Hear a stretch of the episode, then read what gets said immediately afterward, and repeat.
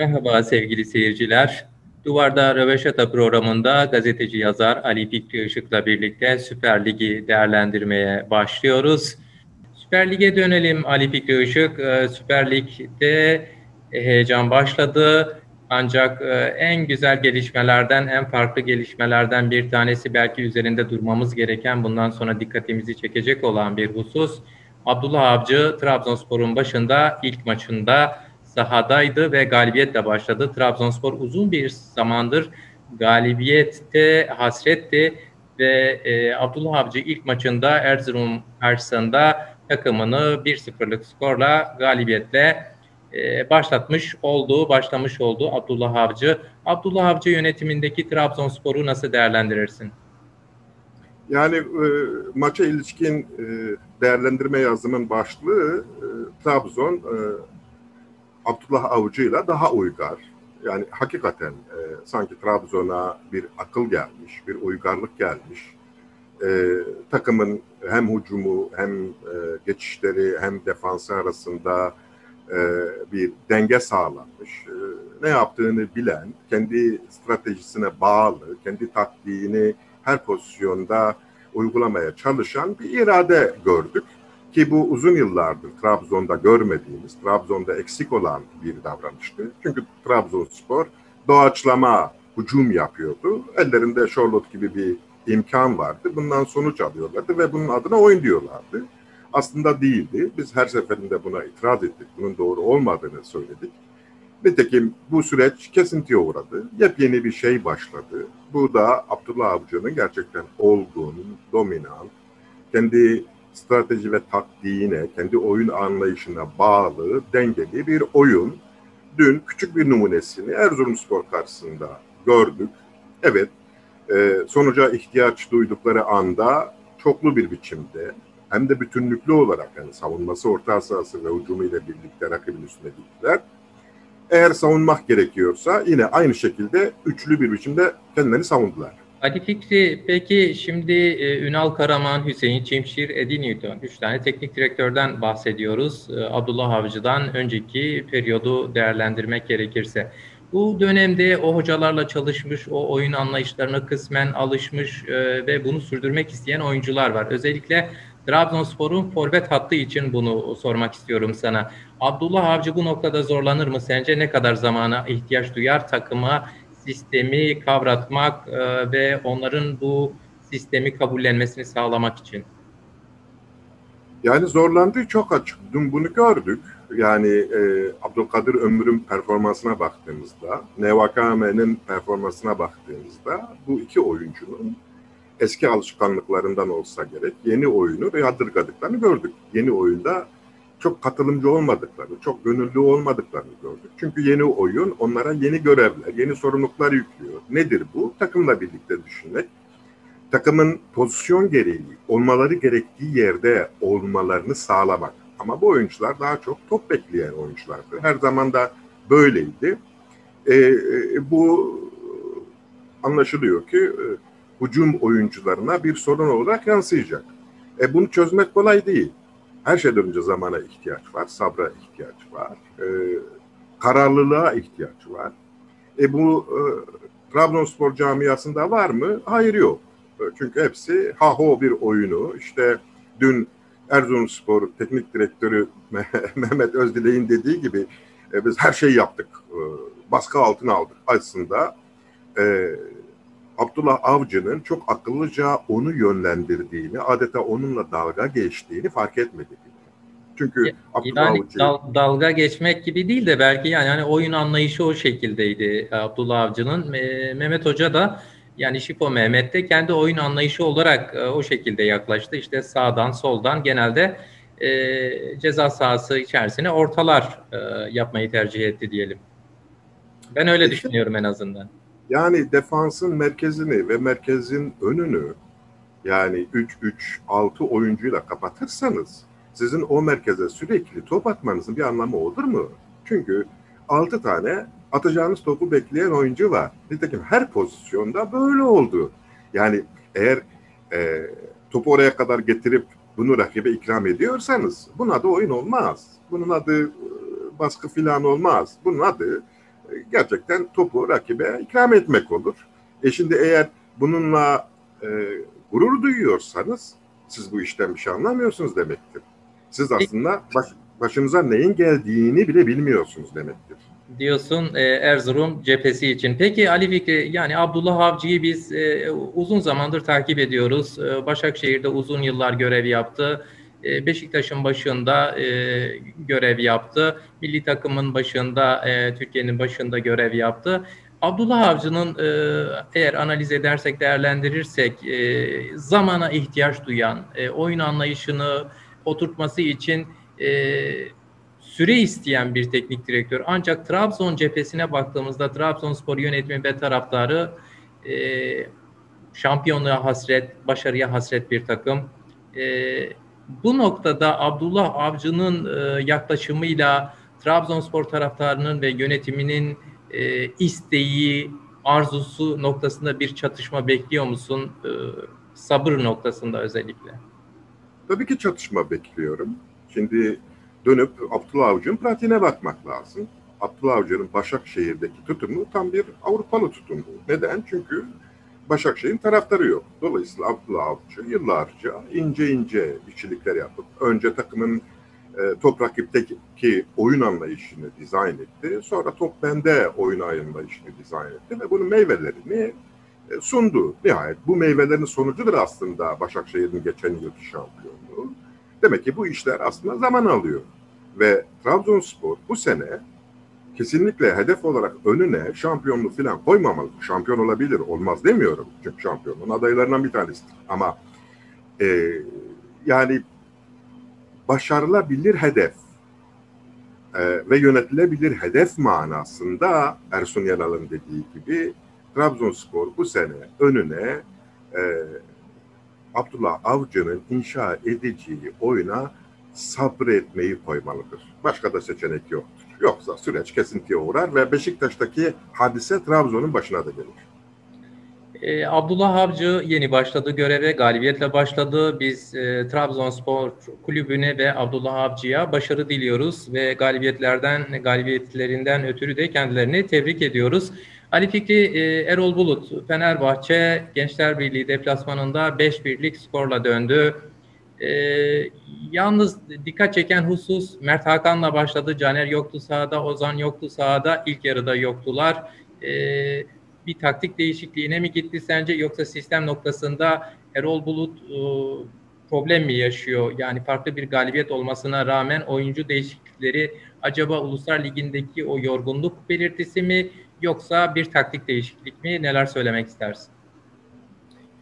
Yani Erol Bulut'un e, yaptığı şeye taktik değişiklik demek doğru olmaz. Bunu böyle okumak yanlış olur. Çünkü e, Erol Bulut stratejisine uygun bir oyun inşa etmeye çalışıyor. Bu oyunun savunma bölümünü bitirmiş. Açık ki savunması sağlam, dengeli e, ve oyunun iki yönünü de oynayabilen, açılış paslarına hakim bir oyun.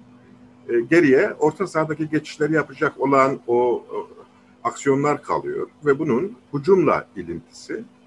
E, Erol Bulut çok haklı olarak eğer geriden açılış paslarıyla e, oynayacaklarsa o zaman orta sahadaki geçişler de çok adamlı, çok oyunculu olmak zorunda.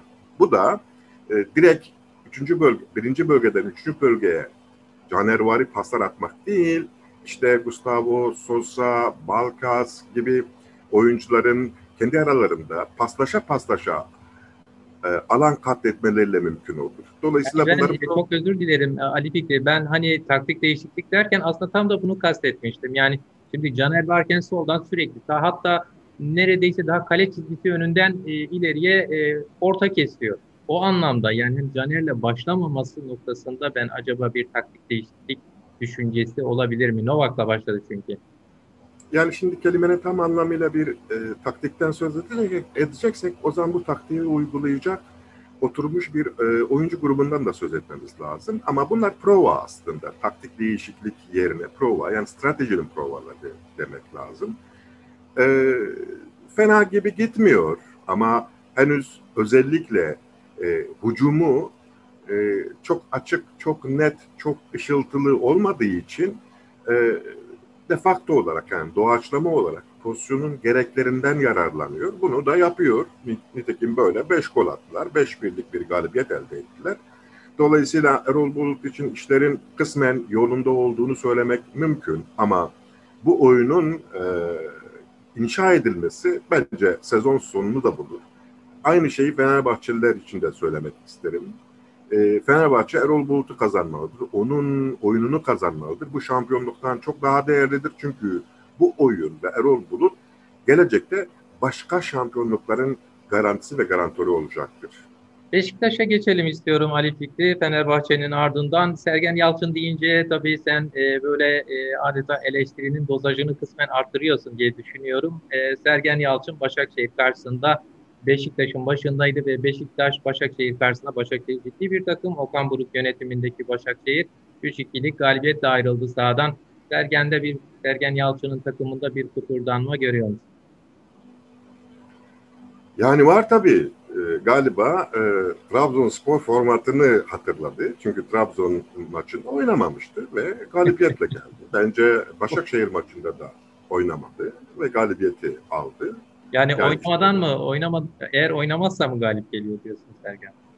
E, evet çünkü e, oynamayı, oynatmayı bilmiyor Sergen Yalçın. Yani taktik dizaynı, oyunu kurgulamak, yapılar oluşturmak, bölgeler arası geçişleri önceden tasarlamak, pas ve seçenekleri inşa etmek bunlar zor işler. Bunlar ciddi geometri bilgisi gerektiren ciddi bir mimarlık.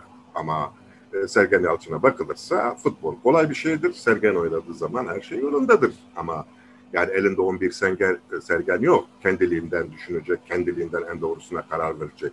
Yok böyle bir şey. Bence oynamaması e, hayırlı olmuştur.